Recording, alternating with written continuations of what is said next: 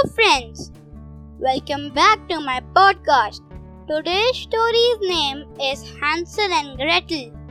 Once, a poor woodcutter lived with his two children and their stepmother near the forest. One day, the stepmother took Hansel and Gretel deep into the forest. She gave them a piece of bread and asked them to wait here. They waited and waited, but the mother did not return.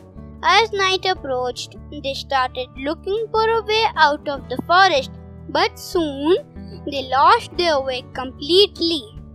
The next day, Hansel and Gretel found a very strange house in the middle of the forest. It was made of bread, cakes, chocolates, cherries, candies, and fruits. Hansel and Gretel were so hungry that they pounced upon the house and started eating it.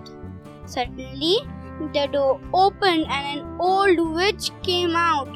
She caught both of the children.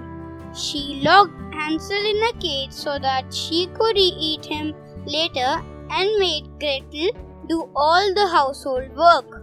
One day, the witch asked Gretel to heat the oven. Gretel could not open the oven door as it was very heavy.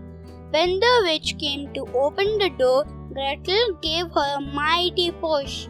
The witch fell into the oven and Gretel quickly closed the door. She then freed Hansel. Both the children ran out and soon found their house. Their father was overjoyed to see them.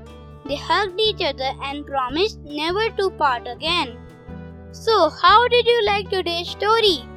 Stay tuned for the next episode.